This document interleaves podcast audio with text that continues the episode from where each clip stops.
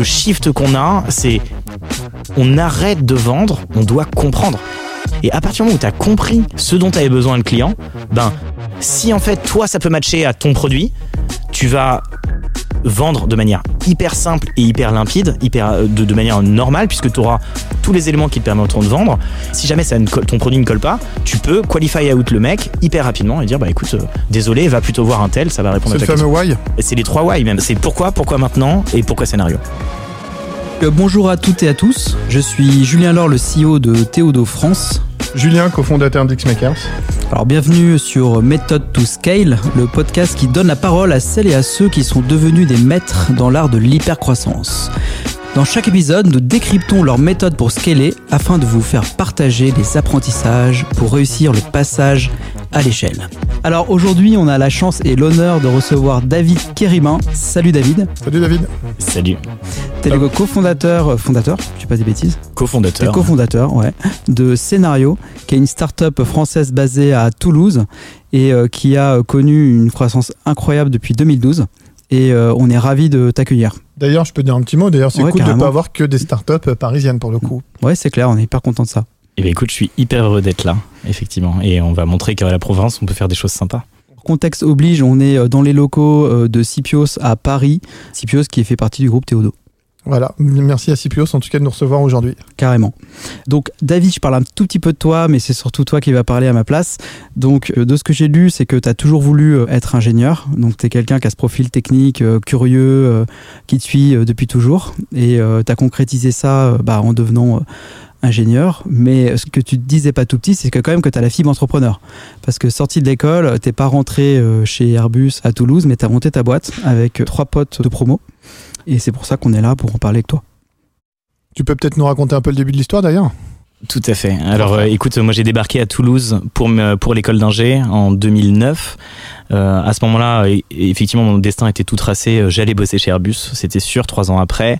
Hein, j'ai fait beaucoup, beaucoup d'associatifs pendant l'école, beaucoup un peu plus d'associatifs d'ailleurs que de cours et j'ai rencontré trois potes avec qui euh, en sortant de la deuxième année euh, d'N7 euh, on s'est dit euh, bah c'est juste pas possible d'aller bosser dans un grand groupe montons une boîte et du coup sur un coup de tête moi je suis parti faire l'IAE de Toulouse qui s'appelle TSM maintenant et le lendemain du diplôme on a monté la boîte Ok, incroyable. Ça commence euh, sur Toulouse, dans les locaux. euh, bah, Déjà, toi, j'aimerais ouais bien comprendre comment ils ont identifié une problématique parce que Mm, déjà, mm. quand tu commences à monter une boîte, comment tu as identifié un problème client? Alors effectivement, ça c'est hyper intéressant, c'est que euh, j'ai fait ce que je ne conseille à personne de faire aujourd'hui, qui est euh, j'avais aucune idée, tout ce qu'on voulait faire, c'était on s'était juste dit on va monter une boîte. Et du coup sur ça, on a décidé de refuser le CDI euh, chez chez Airbus. Et à côté de ça, on a commencé à se demander, à regarder un peu le monde avec des yeux un peu plus ouverts, en se demandant, euh, ok, où est-ce qu'il y a des choses sur lesquelles on peut agir? Au tout début, on a vu des, problématiques autour de, des, écrans. Euh, on s'est demandé si on n'allait pas être une agence de contenu, créer une agence. Et puis on a, on a compris qu'on n'était pas fait pour, euh, pour le travail d'agence, Hmm. Qu'on était fait pour faire un produit. Et de fil en aiguille, on a David, itéré. je reviens juste. euh, comment, comment tu t'es intéressé aux écrans? Qu'est-ce qui t'a amené à, à regarder de ce côté-là? Ouais, eh ben, les écrans, en fait, c'est, euh, je pense, que c'est la conjonction de deux choses. Dans l'associatif étudiant, j'étais président d'une association qui s'appelle TVN7, qui est une association de vidéo. Mes trois associés étaient euh, respectivement dans mon asso de vidéo ou dans le dans le club informatique. Et du coup, informatique, vidéo, ben honnêtement, le truc qui mêle le plus, c'est les écrans. Et c'est c'est vraiment ni plus ni moins juste avec cette idée-là qu'on s'est dit on va monter une boîte, ça va être autour des écrans. D'accord. Ok. Très générique au départ. hyper générique, on n'avait aucune problématique qu'on avait identifiée sur ces écrans à ce moment précis au moment de lancer la boîte. Aujourd'hui, scénario, ça a 9 ans, vous êtes 40, vous êtes 3 millions d'euros de chiffre d'affaires et euh, très concrètement, qu'est-ce que vous faites? Concrètement, on fournit une solution qui permet de d'améliorer la performance des écrans et des contenus sur écran. Donc nous, notre métier, c'est euh, de fournir les tuyaux et la technologie qui va permettre à un groupe comme AXA ou un groupe comme Etam de communiquer sur des milliers d'écrans dans le monde, que ce soit pour ses employés ou dans ses points de vente, de manière ultra intelligente et flexible. D'accord, ok. Donc en fait, dans l'univers de l'écran, tu as JC2Co, qui est une énorme régie publicitaire qui capte des énormes budgets, qui, qui mettent dans leur propre display, dans les bus et dans les métros, etc. etc. Et toi, tu vas dans l'entreprise, tu fais pas ce job de euh, publicité, tu fais ce job de contenu. Finalement, tu displays du contenu dans les entreprises à travers des écrans existants. Exactement, pour faire simple, moi je suis l'outil qui pourrait permettre à JC2Co de piloter ses contenus sur écran. Hmm. Sauf que JC2Co, en l'occurrence, utilise la solution de mon concurrent qui est le leader mondial. D'accord. Donc là, on est en 2012. Ce que tu veux, c'est euh, vendre à AXA la capacité de faire ce truc-là dans leurs propres écrans. Comment tu t'y prends Ça doit être sympa. Super facile comme question. Alors, Non, c'est mais j'imagine- Peut-être, commence par Ouais. le, le- le- Je m'en souviens du début de l'histoire. euh, commence par Ouais. peut-être le boîtier, parce que tu as dû. Ouais, je ouais. crois que tu as une vision très forte à la base euh, sur ton entreprise. C'est c'est tout à fait juste. On commence juste sur les écrans. On se dit, il faut qu'on fasse un truc autour des écrans. Regardons les écrans. Qu'est-ce qu'on voit On va dans les points de vente et en fait, on voit que les seuls écrans qui concrètement fonctionnent bien, c'est les énormes écrans publicitaires de Co euh, ou, ou Clear Channel. Et on se dit à ce moment-là, il doit y avoir des millions d'euros qui sont investis derrière et c'est la seule raison pour laquelle ils fonctionnent, ces écrans.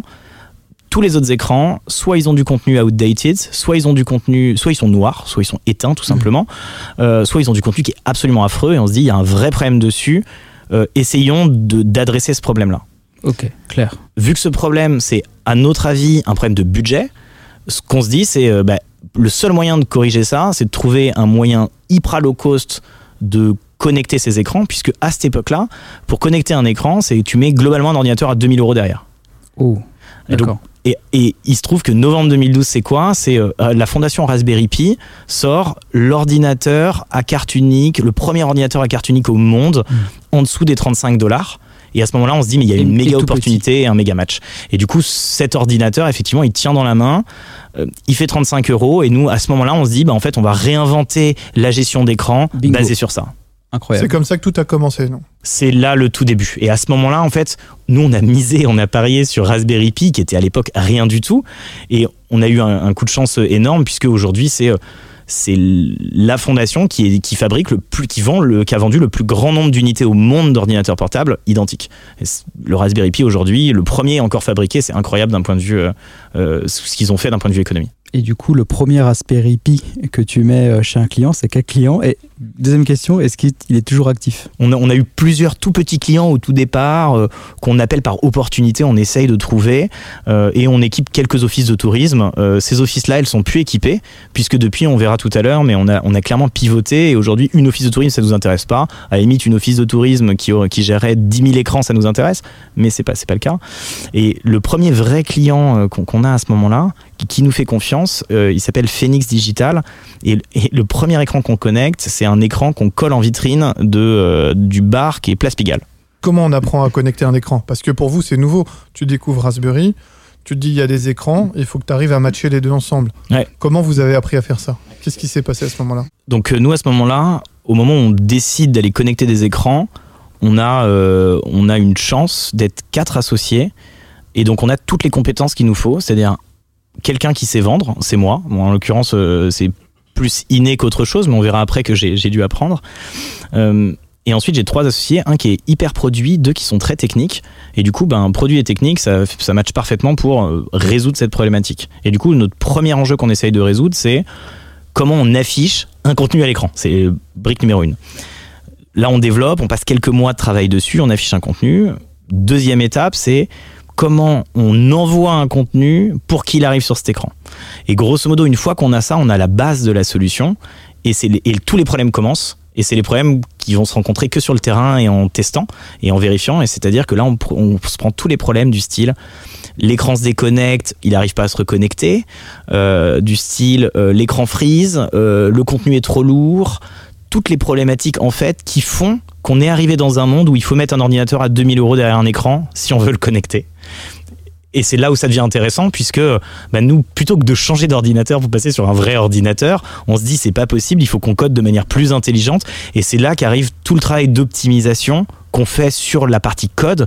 Et on passe des heures et des heures. Et donc et c'est Antoine chez moi notamment euh, qui est qui est euh, un des fondeurs et, et CTO de- de- au départ de la boîte qui euh, passe des heures et des heures à craquer cette problématique principale qui est euh, no- notre problème numéro un du moment. Comment il fait donc Quand tu parles de code intelligent, ça veut dire quoi concrètement? Alors, du coup, ce qu'il fait, c'est que il triche un peu parce que Allen 7, et c'est vrai que j'avais oublié ce petit détail, c'est qu'Allen 7, il avait déjà codé un système qui permettait d'afficher les news pour les, euh, gens au bar. Et, euh, et, du coup, il avait déjà cette appétence et, et, cette idée. Donc, si tu veux, c'est un ingé, il s'est développé, il est smart, il se pose des questions et il itère. D'accord, mais en tout cas, vous avez eu cette intelligence à ce moment-là pour craquer ce problème-là, de pas vous dire on va passer sur les vrais ordinateurs on va trouver une autre solution. L'intelligence ou euh, t'es pauvre quoi. c'est en fait, en tout cas, il lâche pas sa vision du low code. il lâche pas ta vision. Ouais, en fait, c'est hyper intéressant. Je, pense que euh, le pauvre est, vachement euh, fondamental dans notre dans notre art de vivre. Je pense que le mode bootstrap nous définit bien et et Caporn, mon fonds d'investissement, m'avait dit qu'on gérait la boîte en bon père de famille ou en bon paysan. Et je pense que ça nous définit bien. Et je pense qu'on a cette culture de la sobriété numérique qui fait que non, il y avait aucune chance qu'on aille développer sur un énorme ordinateur, on n'a aucun intérêt à le faire et c'est pas notre c'est pas notre trip. Et en plus, ça ne peut pas coller avec le business model qu'on veut amener sur le marché à ce moment-là. Et vu qu'au tout début, on s'adresse plutôt à des petits clients, nous on se dit bah bêtement en plus on est ingénieur si tu veux donc on se rend pas compte qu'on peut vendre des millions tu vois euh, le, produit. On se dit bah ils doivent pas avoir d'argent. Et donc il faut que ce soit low cost. Et donc nous on, on décide de lancer le business model qui est un abonnement par mois par écran connecté 50 euros tout compris sans aucun frais de setup, alors qu'à l'époque c'était 2000 euros pour connecter un écran. Et donc on ne pouvait pas se passer du Raspberry. Et tu fournis l'écran au début alors ça c'est assez marrant, c'est qu'au début nous on se dit bah il y a tellement d'écrans euh, qui sont éteints que nous on n'a même pas besoin de fournir l'écran, c'est génial. Sauf que évidemment euh, un des premiers clients qui arrive c'est une office de tourisme et il nous dit ah oui bah j'ai trois écrans installés. Comment ça euh, il faut les installer Et là on se dit merde qu'est-ce qu'on va faire? Donc moi à ce moment-là, je me dis bah super, il y a des mecs qui savent faire ça. Je vais regarder sur Google et euh, je tombe sur des intégrateurs. Je me dis bon, bah, j'appelle un intégrateur, le premier euh, numéro de la liste, et je dis bah écoute, j'ai un client. Euh, il faudrait lui fournir trois écrans et lui installer. C'est à tel tel office de tourisme. voilà, si ça t'intéresse, vas-y. Et là, le mec, il met 5 jours à me répondre. Il nous fait un devis de derrière les fagots, mais c'est 10 fois le prix de ce qu'on va lui installer, si tu veux. Et là, on se dit, bah non, non, c'est pas faire. À ce moment-là, on se dit, mais ok, bah du coup, il va falloir qu'on le fasse nous-mêmes. Et donc à ce moment-là, on se dit bah très bien, euh, bah, on va apprendre à installer un écran. Donc, là, c'est un deuxième pain. Tu as le premier pain de euh, la taille de l'ordinateur que tu mets dans un Raspberry Pi, le code léger qui permet d'appeler le Raspberry Pi sans qu'il plante. Et là, il faut fournir un écran parce que le, le marché du, qui installe les écrans, ça colle pas à notre modèle. C'est un frein, c'est un énorme frein en fait. Et ouais, exactement, tout à fait. Je l'avais pas verbalisé comme ça, mais c'est exactement ça. On se rend compte à ce moment-là que le marché ne peut pas fonctionner parce que tout est compliqué. Il y a des frictions énormes sur ce marché. Et vu que nous, on va s'adresser à des petits commerçants, si tu veux, à l'époque, on se dit, enfin, et, qu'on a un mindset d'enabler par définition, si tu veux. Nous, on est ingénieurs et notre but, c'est de mettre à disposition de la techno qui est disponible pour tous et qui s'adresse pas du tout à des ingénieurs. Et du coup, à ce moment-là, bah, on se dit, bon, bah, il faut qu'on élimine cette friction d'aller installer un écran. Et franchement, c'est une galère. Je sais pas si toi, tu as déjà installé euh, une télé chez toi, mais tu vas y passer ton samedi après-midi et il, il va s'en dire que c'est impossible de scaler en passant une après-midi à installer un écran, quoi. Hmm, Donc, euh, comment t'as fait ça d'ailleurs au départ? T'as appris, t'as regardé sur internet des tutos? Bah, Ça a été. T'as bah, acheté la télé à Carrefour? Alors, écoute, euh, pour pour l'écran à l'époque, on a commencé à se documenter sur c'est quoi des écrans pro. On a contacté Samsung assez vite. Donc, tu regardes à ce moment-là ce que c'est un standard d'un écran pro Ouais, tout à fait. Du coup, on apprend, euh, donc on apprend énormément. On se dit, il faut qu'on connaisse notre marché, et on découvre à ce moment-là que bah, un écran pro, c'est pas une télé. Et il y a plein de choses qui, qui sont, qui ne le composent pas, qui sont complètement différents. Euh, et on va se renseigner auprès de Samsung, qui nous redirige vers des grossistes, et on découvre la chaîne de valeur de tout l'affichage dynamique avec le grossiste, l'intégrateur, le revendeur, le display vendor. Et on découvre autour de ça qu'il y a des caractéristiques qui font que tu ne peux pas juste aller chez Darty acheter un écran pour le foutre chez toi, sinon ça va jamais marcher. Je te coupe deux secondes, donc tu as décrypté toute la chaîne de valeur de l'intégration d'écran pro. C'est ça, je pense qu'à l'époque on l'a en fait au fur et à mesure on a rajouté des pièces, c'est-à-dire que on, au, moment où on a compris suffisamment pour tenter d'acheter un écran et que le client était prêt à payer le bon prix, bah on a acheté un écran et on a envoyé un mec sur site euh, qui est en fait un électricien. Et euh, si tu veux, il y va avec sa perceuse et nous on n'était pas loin pour regarder un peu ce qu'il faisait. Et le gars bah, installe l'écran et nous on se dit bon bah très bien. Donc euh, les problématiques qu'il a rencontrées, c'est euh, bah, là il lui manquait ses visas parce qu'en fait les supports d'écran euh, sont pas compatibles avec tous les écrans. Donc là on découvre qu'il y a une norme qui s'appelle norme VESA. Et on se dit, euh, et en fait, on envoie, à l'époque, on envoie le support et l'écran chez quelqu'un, et le mec arrive pour l'installer, et les vis ne vont pas dans l'écran. Et donc, donc on, est, enfin, on a itéré de fou. Euh, et à chaque fois, bah, si tu veux, tout l'enjeu, c'est de stocker cette knowledge, quoi, cette connaissance, et de se dire, bon, bah, la prochaine fois, euh, on résout ce problème. Le problème des vis. Mais bon, Mais le problème des vis, c'est terrible. Mais après, on en a découvert d'autres où, par exemple, euh, et pourtant je suis ingénieur, j'aurais dû le savoir, mais si tu installes un écran qui pèse 15 kilos sur un mur en placo et que tu mets un bras télescopique de 1 mètre, eh bien, ça fait ce qu'on appelle un bras de levier. Et le lendemain matin, le client t'appelle et ton écran pend au, bout d'un fil, quoi, du fil électrique, de la prise, de la prise électrique. Ah. Et du coup, tous ces trucs-là, bah, malheureusement, je- franchement, j'ai pas de magie. Euh, Si, on a terrain. itéré et appris et sur le terrain. Tu Ouais. viens de le dire. euh, C'est un peu l'observation euh, Tu vas terrain. voir ce qui se passe, tu vois un fil qui pend et Si, prenez ce qui est intéressant, c'est le knowledge aussi. qu'il- Il a accumulé à chaque fois du knowledge. Et il y, y a un des sujets aussi qui est intéressant là-dessus, c'est que, en fait, un des biais avec, à utiliser un ordinateur classique, tu ne peux pas le déployer facilement parce qu'un ordinateur classique, c'est hyper lourd et ça chauffe à mort. Et le Raspberry Pi est tout petit, léger et ne chauffe pas. Et du coup, on a, si tu veux, on a, tuerie, on a rajouté sur, ce, sur, ce, sur le boîtier qu'on a fabriqué des patins de scratch euh, idiots, hein, juste des patins de scratch, quatre petits patins de scratch. C'est et- quoi les patterns de scratch Bah, des, tu des- sais, les des trucs que petits, tu- des rondelles 3 là et tu les tu le colles derrière ton écran et donc ça veut dire que nous on le ship par la poste tu le colles derrière l'écran et c'est fini terminé. Et du coup, euh, donc euh, au début, donc tu utilises, achètes tes propres écrans et tu galères. Et euh, aujourd'hui, comment ça se passe? Parce que donc juste peut-être le chiffre, on peut parler de ça. Là, tu parles, tu t'adresses à des tout petits commerçants, notamment via Phoenix, qui Ouais. du coup Phoenix pour ceux qui connaissent. Phoenix c'est une régie publicitaire son métier c'est il trouve des annonceurs qui sont prêts à payer pour des espaces premium pour leur contenu. JC Déco des boulangeries Le JC2, alors c'est le JC2Co de la rue. de la rue. JC2Co est dans les airports, dans les large venues de manière générale, c'est là où il y a beaucoup de trafic et c'est là où le- le- les annonceurs sont prêts à payer cher. Et du coup, l'enjeu de JC2Co, c'est d'acheter de l'espace pour poser un écran et ensuite le vendre. Et lui, il est une marketplace en fait, si tu veux, de ça. Phoenix Digital fait la même avec des petits commerçants, avec des vitrines en réalité. Et du coup, c'est c'est pas lui à l'époque qu'on visait. Nous, on voulait créer. euh, on, nous, on fournit la solution de gestion, mais il se trouve que lui Il avait des installe écrans. des écrans chez les petits commerçants, mais moi, mes clients du début, les petits Ils commerçants, ont ne sont pas les écrans de. Ouais, voilà, c'est pas, pas. Philips. ouais. C'est une sorte de marché qui se colle un peu à eux, mais c'est un petit peu un modèle euh, Mais différent. ils ont quand même besoin des écrans pour diffuser. Quoi. Ils ont quand même besoin des écrans, pas forcément au même endroit, c'est-à-dire que l'écran, il peut être en vitrine, en intérieur, il y a plein de. Donc après, tu shifts sur euh, un modèle corporate de communication interne. Euh, ça se fait à quel moment? On shift pas tant que ça sur la com interne du, du- au début. L'ADN de la boîte, c'est nous, on fournit une solution intelligente. Ah oui, parce que j'ai pas parlé de l'intelligence, mais le, départ, ce qu'il fallait en fait, c'est que nous, on voulait le faire at scale. Et il fallait à tout prix qu'il y ait des milliers d'écrans partout. Et au tout début, c'est pour ça qu'on pense à ce modèle de régie publicitaire, parce qu'on se dit, notre but, c'est que le contenu soit diffusé de manière intelligente et complètement automatique lié au contexte, à la météo, euh, à la pluie ou à la neige. Et pour faire ça, une fois qu'on a craqué l'installation de l'écran unitaire, en fait, l'enjeu du tout départ de la boîte, c'était de se dire, c'était vraiment de créer quelque chose qui se calait. On voulait euh, créer une boîte, un produit qui pouvait euh, euh, passer à l'échelle. À l'époque, ce qu'on pensait, c'est qu'on allait équiper des petits commerçants et qu'on allait créer une sorte de régie publicitaire, donc en fait un JC2Co pour les petits commerçants en l'occurrence, au tout départ. Et du coup, le but pour les atteindre, ces gens-là, il fallait deux choses. Il fallait un, que le modèle de coût soit hyper bas, donc le fameux ordinateur. Deux, il fallait, donc parce que c'était un modèle bas, il fallait qu'on déploie euh, de manière hyper simple et donc on envoie euh, les players par la poste, que ça se fasse tout seul.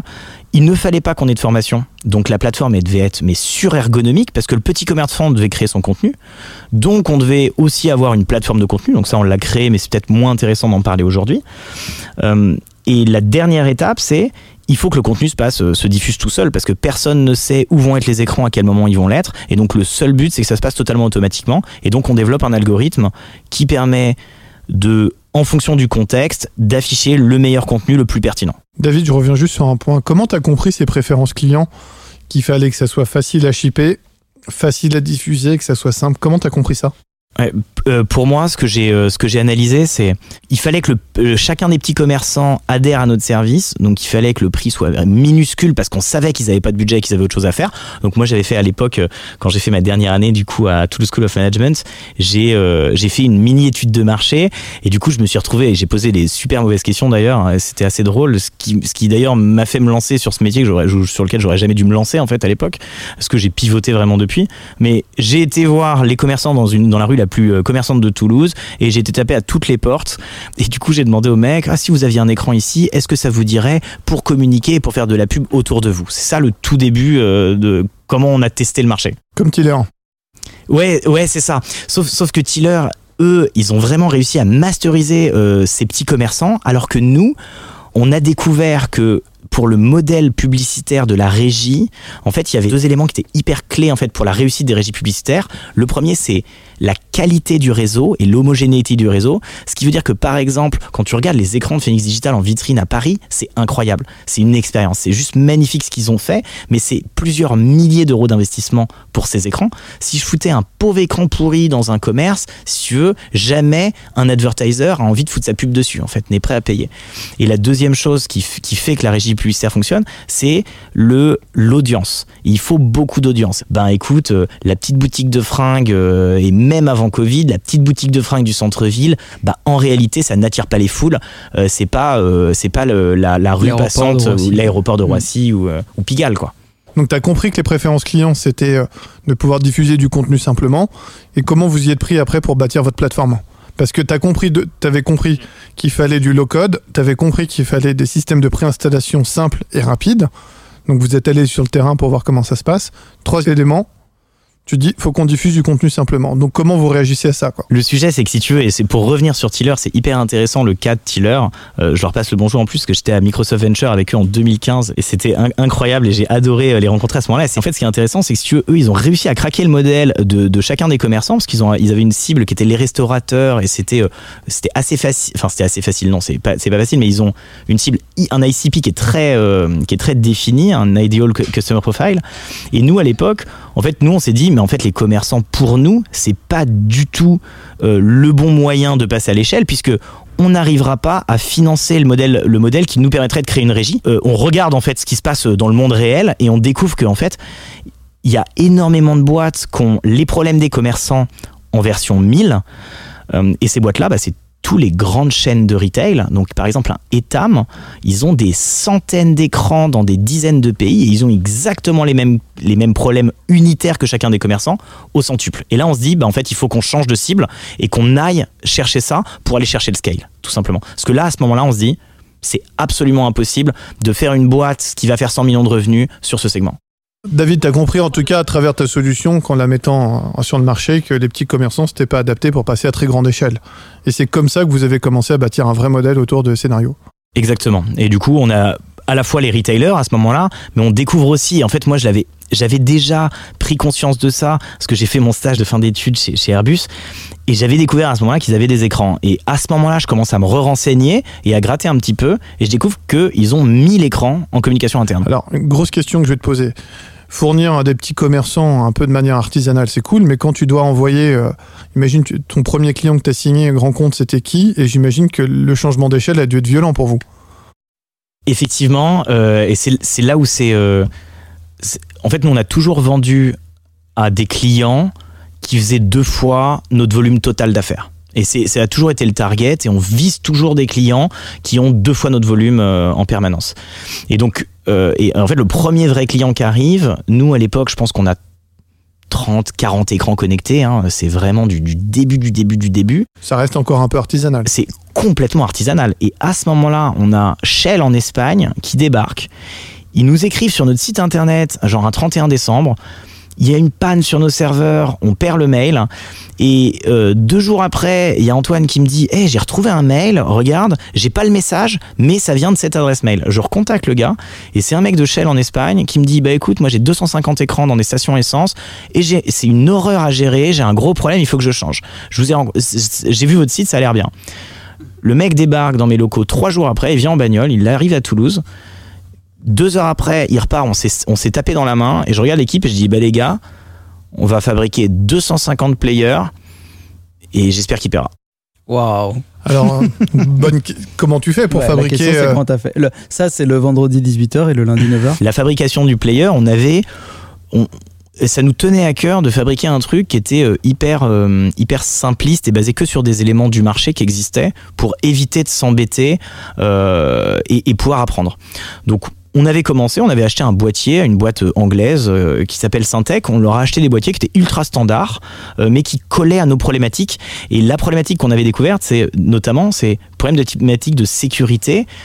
Tous les boîtiers de Raspberry Pi qui existent à l'époque ont le cache de la, de la carte mémoire qui est ouverte, ce qui fait que techniquement, si, si quelqu'un petit malin passe derrière l'écran, il peut voler la carte. Ce qui est d'un point de vue sécurité pas top pour des groupes, mais au-delà de ça, qui est un peu chiant parce que du coup, ça rend l'ordinateur complètement inutile. Et en fait, on trouve cette boîte qui est fermée et donc qui nous permet euh, d'avoir un pseudo truc industriel. C'est une belle boîte noire, ça paraît, euh, ça paraît très beau. Bon, quand on voit à l'époque, c'était vraiment, c'était plastique, c'était très moche, mais écoute, ça pèse 80 grammes, ça s'envoie par la poste, ça fonctionne. Donc, on avait un modèle qui existait et qu'on pouvait acheter en quantité. Euh, le Raspberry Pi, on l'avait choisi en espérant que ça passe vraiment à scale et ça passe à scale. Donc c'est un ordinateur où j'appuie sur un bouton là maintenant et demain dans mes locaux j'en ai 1000. Donc globalement la quantité n'est pas un problème. Euh, et du coup les autres éléments à l'époque je savais comment commander 250 fois l'unité si tu veux. Sauf que bah à ce moment là on se dit euh, bah ok on doit shipper dans une semaine 250 players comment on fait? Et donc bah tout simplement dans une bonne euh, un bon esprit de, de bon paysan bah en fait on paye des bières et on se met tous autour d'une table et tout le monde s'y met hein, même la famille ma femme qui vient et qui, qui vient avec nous pour visser des players et on a mis on a des super photos d'ailleurs euh, de, de, des tables remplies de Raspberry Pi au beau milieu de nos locaux. Euh, et il y avait, enfin, il y avait, les tables étaient remplies de Raspberry et chacun avait, une, avait, avait un tournevis à l'époque. On n'avait pas encore la visseuse. Je crois que ce jour-là, on a acheté la visseuse. Avant, on faisait ça à la main et là, on s'est dit c'est peut-être temps d'investir dans une visseuse. Donc, on a acheté une visseuse. on a le secret de Scale scénario. c'est là, c'est là. C'est exactement ça. Et donc, la visseuse et euh, on a tout simplement assemblé ces 250 boîtiers en, juste en espérant que bah, le mec allait nous payer parce que très clairement, s'il ne payait pas en temps et en heure, euh, on savait que deux mois après, c'était fini. D'accord. Alors, à quel moment ça a été vraiment un gros changement d'échelle pour vous? À quel moment tu te dis, là, ça peut plus fonctionner comme ça? Je peux plus mobiliser mes potes, ma famille pour faire ce job? Euh, bah, je, rigole parce que c'est encore, euh, il y a encore une petite part d'artisanal et et on a encore, euh, on a encore de la, de la, fabrication qui est un petit peu artisanale encore aujourd'hui. Mais, mais disons que ce qu'on a surtout cherché à masteriser, c'est la capacité à faire faire à n'importe qui le boîtier. Ce qui nous permet d'aller, euh, si on a un problème demain en fait, j'appelle euh, littéralement, on appelle 20 potes, ou alors on va chez Adeco et on va prendre 40 bonhommes et on va les payer pour une journée pour nous assembler les players. Ça, c'est super bien. Comment t'as fait ça? Comment euh, tu fais demain? Moi, j'arrive dans tes bureaux, donc je suis capable de monter un Raspberry. Ouais, tout à fait. Et du coup, c'est euh, complet en fait. Exactement. Et c'est ouais, c'est un player parce que nous, nos clients, ils savent pas que c'est des Raspberry, ils s'en foutent. Le sujet est pas là. Le sujet, nous, on vend un boîtier magique. Hein. Il y en a, ils savent pas que c'est des ordinateurs dedans, quoi. Donc, euh, pour comment la question, comment as-tu fait pour que 100 personnes que tu prends dans ta boîte demain soient capables de monter euh, ces fameux players? Je, crains bien que la recette soit égale à celle, identique à celle d'avant. C'est le terrain. Ça veut dire que c'est le terrain et noter la connaissance. Pour moi, je suis un grand fan de, knowledge et je pars du principe que on apprend une fois et ensuite ça doit être écrit ou ça doit être standardisé de façon à ce que n'importe qui puisse arriver au même niveau de connaissance que toi. Et donc, au fur et à mesure, on écrit comment on fait. Et, en fait, il faut savoir que le processus qu'il y a derrière, il est hyper, euh, on l'a hyper itéré. On a été très loin. Ça veut dire que par exemple, notre boîtier, si tu le poses sur une table, il fait pas de bruit ça fait un, petit euh, c'est comme une, portière de, de, Mercedes quand tu la fermes là ça fait un, beau bruit ça a été réfléchi. Bah, nous c'est pareil donc euh, pourquoi? Parce que les patins de scratch on n'a pas mis le patin euh, qui gratte on a mis le patin qui est doux parce qu'on sait qu'à un moment si tu le poses sur ta table avant d'aller l'installer tu vas avoir une sensation désagréable si le patin gratte. Et donc typiquement là ben dans notre standard de fabrication du player il est écrit que sur le player, le, le, le player doit être doux à poser et au, et au, toucher, donc euh, les patins de scratch doivent être du bon côté, si tu veux. De la même manière, notre logo est, est, sur le boîtier et si tu montes le boîtier à l'envers, ton, le logo pourrait être à l'envers. Euh, et du coup, on a fabriqué le boîtier pour que si tu scotches les patins de scratch juste en dessous de l'écran, ben on voit notre logo en gros, si tu veux, vers, euh, vers nous. Et ce genre de choses-là, c'est à force d'itérer et d'avoir des erreurs qu'on s'est dit ah ben non mais ah bah tiens là il faut qu'on change euh, il faut qu'on change et qu'on passe à ça et donc sur toute la chaîne, on a fait ça. Donc par exemple, au début, on livrait avec des, des câbles HDMI de 1 mètre. Bah, on s'est rendu compte que le câble HDMI de 1 mètre, de temps en temps, tu avais un déport. Parce que dans des entreprises, ton ordinateur, tu vas le mettre dans une salle qui est derrière, qui est juste derrière le mur. Et 1 mètre, c'est un tout petit peu trop court. Et donc on a pris des câbles d'un mètre et demi. Donc au fur et à mesure, c'est knowledge, apprentissage, écriture de D'accord. Donc tous ces apprentissages, ça devient des standards. Des standards, c'est pas un mode d'emploi, mais c'est une bonne façon, c'est des bons gestes à Bonne opérer. recette. C'est exactement ça. Et, du coup, aujourd'hui, on a été un peu plus loin. C'est-à-dire qu'on a mesuré euh, combien de temps pr- prennent les différentes actions. On a essayé d'optimiser certaines. Et donc, par exemple, pour passer à l'échelle, on, s'est rendu compte que le point le plus chiant, c'était la copie du système sur une carte micro SD. Et ce truc-là, mais prenait un temps fou. Et au début, on a acheté, euh, tu vois, euh, plusieurs euh, adaptateurs micro USB, euh, enfin euh, carte SD et micro USB pour nos ordinateurs. Et du coup, on avait cinq ordinateurs sur lesquels bah, on copiait une carte par une carte. Et en fait, on a, par exemple, on a commencé à chercher comment on pouvait en faire en, en série. Du coup, on a acheté, on a trouvé aux États-Unis une super machine qui te permet de les fabriquer 30 par 30. T'en mets une et boum, ça te le duplique sur, par 30. Donc, c'est ce genre de choses-là qui nous permet au fur et à mesure, on regarde quel est le point limitant dans nos process et on se dit, bah écoute, ce point-là, comment on peut le péter? Donc là, euh, tu fais 3 millions de CA. Ouais. Comment tu passes à 300 millions de CA On fait, euh, bah, en fait, moi je me retrouve en février de l'année dernière et je, je- et je, et à ce moment-là, je me dis, on a fait de la croissance, mais euh, pas du tout, du tout suffisamment pour euh, notre ambition et ce qu'on veut faire. Et grosso modo, connecter 20 000 écrans, ça nous excite pas plus que ça. Pour nous, on est dans Aujourd'hui, c'est à peu près le volume d'ailleurs de parc que t'as? Ouais, globalement, c'est ce qu'on a aujourd'hui. ouais. Et, du coup, on se dit à cette époque, enfin, nous, on est dans l'internet des écrans. En fait, nous, on, pense qu'un écran, c'est une pièce unitaire d'une matrice qui doit être hyper grande et qui ne prend de la valeur que si elle est en masse. Et d'où l'importance de l'algorithmique pour gérer la diffusion. Et donc la croissance qu'on avait, ben 20 000, pff, même si on passe à 30 000 puis 50 000 euh, deux ans après, c'est pas énorme. On, veut on veut des millions d'écrans connectés. Donc on se dit euh, comment on fait? Donc là moi je regarde la data. À ce moment-là je me dis j'ai pas de croissance, donc je vais regarder ma data de, clients pour essayer de voir si je trouve des patterns. Donc à ce moment-là, c'est février de l'année dernière, je me pose, euh, je me pose sur ma table, j'ai rien en business intelligence, rien, vraiment rien du tout en visualisation. Et euh, c'est une catastrophe pour aller chercher la data, mais je passe des heures et des heures à séparer client par client, noter combien ils ont fait de chiffre d'affaires, à quel moment ils sont arrivés, quand est-ce qu'ils ont upsellé, combien ils génèrent aujourd'hui. Tout ça, je le rentre dans un outil euh, de BI qui s'appelle Tableau, que je connais pas du tout à l'époque, et j'avais vu que c'était un outil magique. Je me dis, bah génial, euh, vas-y, je télécharge le truc. Exactement. Donc je me dis, bah je télécharge le truc, et là je lui fous mon gros fichier Excel blindé, je mets dedans et je commence à bidouiller, mais vraiment sans vraiment comprendre ce que je fais. Mais je me dis, mon but, c'est de visualiser. En fait, je cherchais vraiment à voir quelque chose euh, que je n'étais pas capable de voir euh, sur, euh, sur un papier. Et là, à ce moment-là, j'arrive à retrouver, je, me retrouve avec une représentation visuelle de mes clients sur, un, sur une échelle où d'un côté, on a le nombre d'écrans, de l'autre côté, on a le, le, chiffre, le, chi- le chiffre d'affaires. Et là, on se rend compte que bah, en fait, on a un énorme paquet de clients qui sont minuscules euh, et que on a une quarantaine, cinquantaine de clients qui sont genre dans, dans, dans, l'ex- dans, dans, dans la stratosphère. Je mouline la data et mon but à ce moment-là, c'est de me dire est-ce que je vais miser sur les petits ou est-ce que je dois miser sur les gros? Parce que vraiment à l'époque, euh, il y, a, il y a deux manières pour faire 300 millions. C'est avoir 300 millions de, De petits clients. de petits clients Ou quelques ou- gros clients. ou euh, 10 gros clients, quoi. Exactement.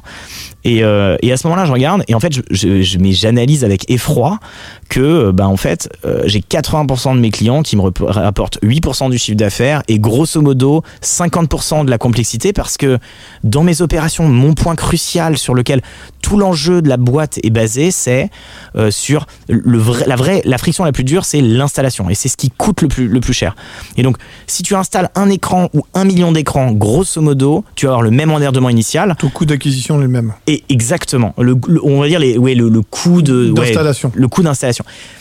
Et du coup, ben c'est comme ça qu'on on se rend compte de ça. Et à ce moment-là, on se dit, ben en fait, ça y est, on sait, on va faire notre chiffre avec des grands. Et il faut à tout prix qu'on arrête de travailler avec les petits. C'est ça qui se passe en février l'année dernière et boum, le Covid arrive. Ça, comment, donc tu l'as compris euh, juste sur une analyse financière, mais pas que, d'après ce que je te- de ce que tu, tu m'expliques. Tu as corrélé des datas avec aussi une autre méthode d'apprentissage, c'est Ouais. Tout ton process d'installation. ce que j'ai fait, donc j'ai- pas mal été aidé, euh, aidé par Capor, notamment euh, Romain Vidal que je remercie encore, euh, qui m'a pas mal challengé sur sur sur cette data. Et en fait, ça faisait longtemps qu'il me poussait à faire des calculs de CAC, donc de coût d'acquisition client. Et à ce moment-là, en fait, depuis le début, je me disais ah mais non, mais moi je peux pas faire des calculs de CAC, etc., etc. Et puis je puis au fur et à mesure, je me suis dit mais bon, écoute, je vais essayer de les faire.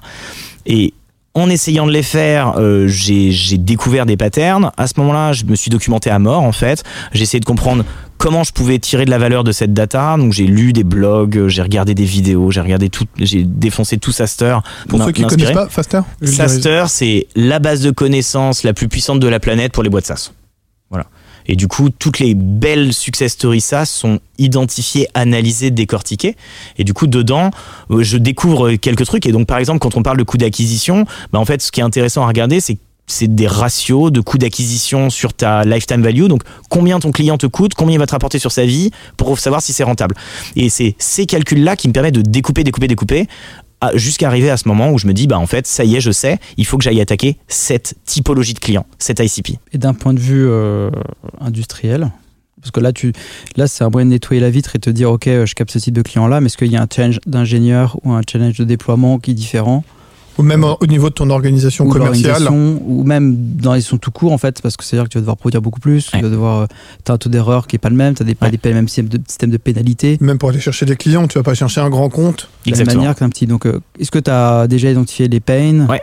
Ouais, ok. donc, allons-y. Là, à ce moment-là, euh, donc à ce moment-là, on est en, mars, grosso modo, de l'année dernière, au moment où je me rends compte, et il me faut deux mois où je, où je vais me balader et je vais rencontrer des d'autres boîtes qui euh, qui ont des gros clients en fait pour aller leur demander euh, pour essayer de comprendre comment elles fonctionnent euh, et, du coup à ce moment là en fait je finis par comprendre que ce que je cherche à faire c'est vendre ce qu'on s'appelle faire de de, l'enterprise de la vente enterprise. Et du coup c'est c'est non seulement il y a des méthodes qui existent il y a des gens qui ont analysé comment ça fonctionne.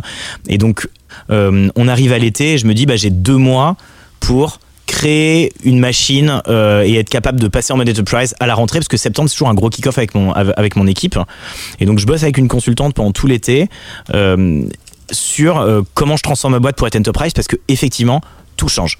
Les process, les types de clients, la façon dont on vend, la façon dont on parle au client, le tone of voice, tout doit changer. Et le changement le plus fondamental, c'est que, en fait, un, on doit apprendre à dire non. Et donc, tous les clients qui sont pas dans notre focus, on leur dit non et on continue à se concentrer, même s'il y a des opportunités de business. On refuse du business, tout simplement. Euh, et ensuite, bah, la vente enterprise, c'est quoi? C'est tu ne vends pas, c'est l'entreprise qui t'achète. Tu veux dire, c'est ton client qui t'achète? Ton client t'achète. Tu, tu n'as pas à vendre, c'est ton client qui t'achète. Et donc, tout l'enjeu, c'est euh, quel, quel est le point de douleur que le client a et qui est tellement, tellement, tellement fort que, bah, en fait, il est prêt, il va, il va, il va t'acheter ton service et il va l'acheter maintenant. Ouais, mais demain, tu as euh, Ali Baba qui t'achète 10 000 écrans. T'as vendu, tu peux le servir.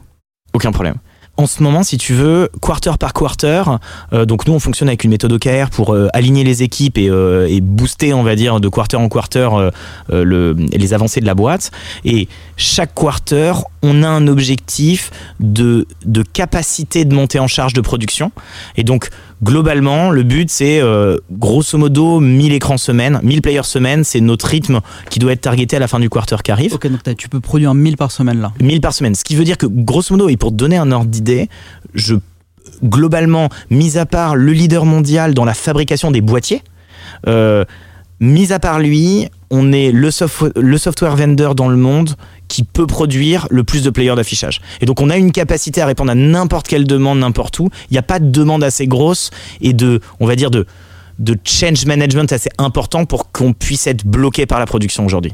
Je reviens juste sur cette notion là de, de changement d'échelle que tu es en train de vivre en ce moment au niveau commercial, tu as aussi compris des choses sur la façon de recruter des, des bons sales ou des bonnes personnes? J'ai découvert une méthode, euh, enfin j'ai découvert différentes méthodes, mais j'ai découvert un, un, point assez intéressant qui m'a permis de comprendre comment on pouvait différencier un sales enterprise d'un sales on va dire transactionnel ou plutôt ingénieur. Et qui euh, moi en fait à l'époque je suis euh, enfin moi je suis plutôt ingénieur en fait et je crois savoir vendre mais je ne sais pas vendre en réalité c'est là où j'ai appris que je savais pas vendre. Euh, et en fait la, méthode elle est super simple. C'est quand tu poses une question à un, ingénieur, à quelqu'un qui a un mindset ingénieur, et tu lui demandes, tu lui poses une question, tu lui dis, je voudrais envoyer le contenu sur cet écran, comment je peux faire? Lui va te répondre ah bah écoute, euh, alors ça dépend si tu veux faire ça comme ça, tu peux faire ça, et si tu peux faire ça comme ça, tu peux faire ça. Et le sales, le bon sales enterprise, il va te demander pourquoi tu veux envoyer du contenu sur l'écran?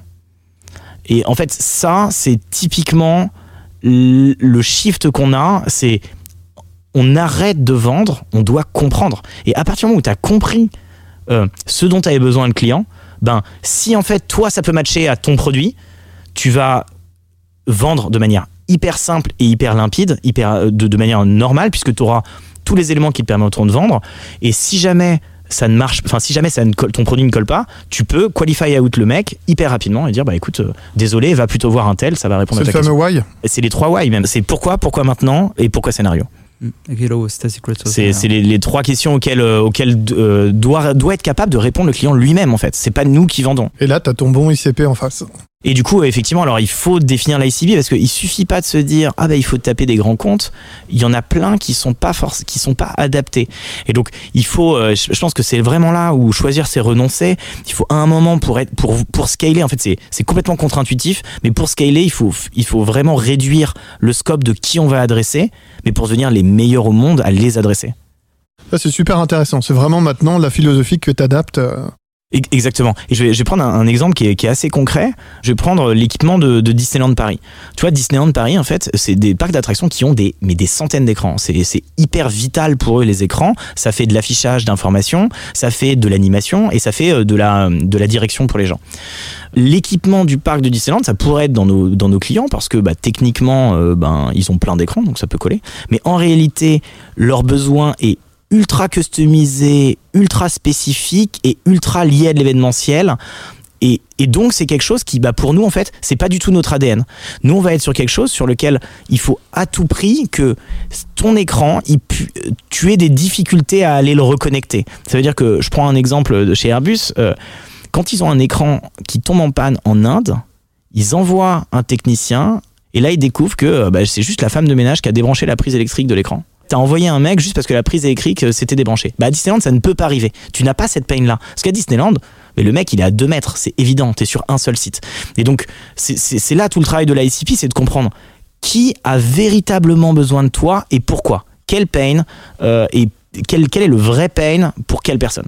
Donc, plus tu resserres ton scope, plus tu es précis, plus ta boîte va, va faire de la croissance. Et plus, et, et encore mieux, en fait, le dernier effet qui se coule, c'est que tu, plus tu sais quoi développer. Parce que euh, tu arrêtes de développer tout et n'importe quoi pour tout le monde. Tout notre enjeu, c'est un enjeu de marque qu'il y a derrière, si tu veux. C'est un des mantras qu'on a depuis le début, qui est aujourd'hui un de nos différenciateurs clés.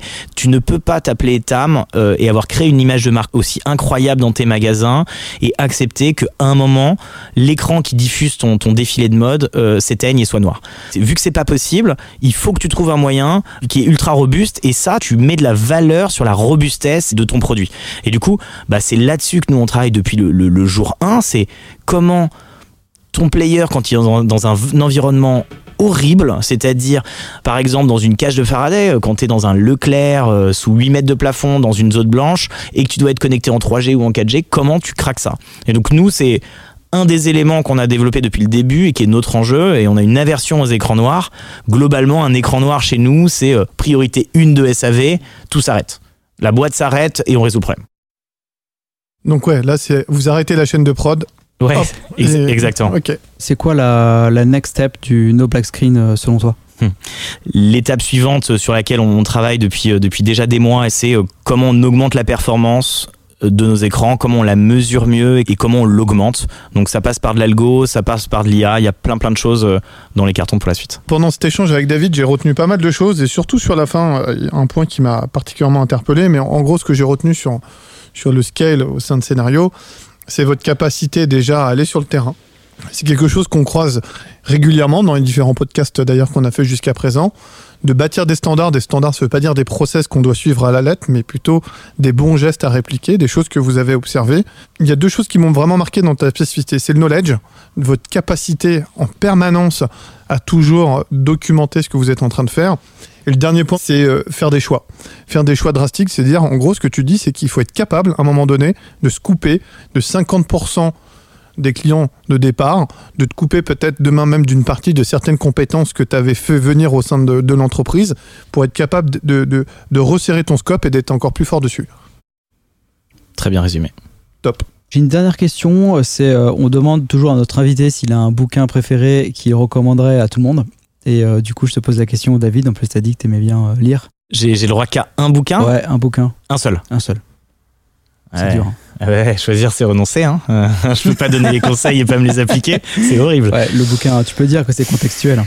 C'est pas un bouquin super business comme ça, c'est très bien. Le bouquin il s'appelle Radical Candor Il a écrit et été écrit par euh, Kim Scott, qui est une femme célèbre de la Silicon Valley, qui est juste euh, absolument incroyable, qui a bossé dans tous les pays du monde et qui a notamment créé le programme de formation des managers chez Apple et chez Google.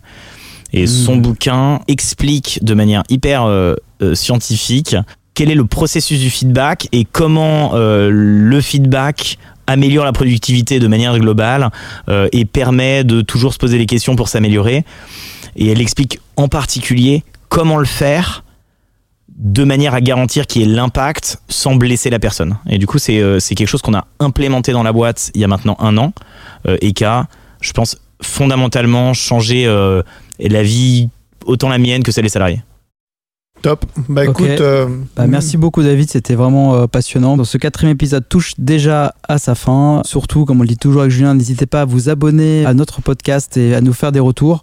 Et aussi, parfois, on a reçu des, des- des messages, nous suggérer des invités qui vous intéresseraient de qu'on interroge. Et on se revoit dans le mois prochain pour le prochain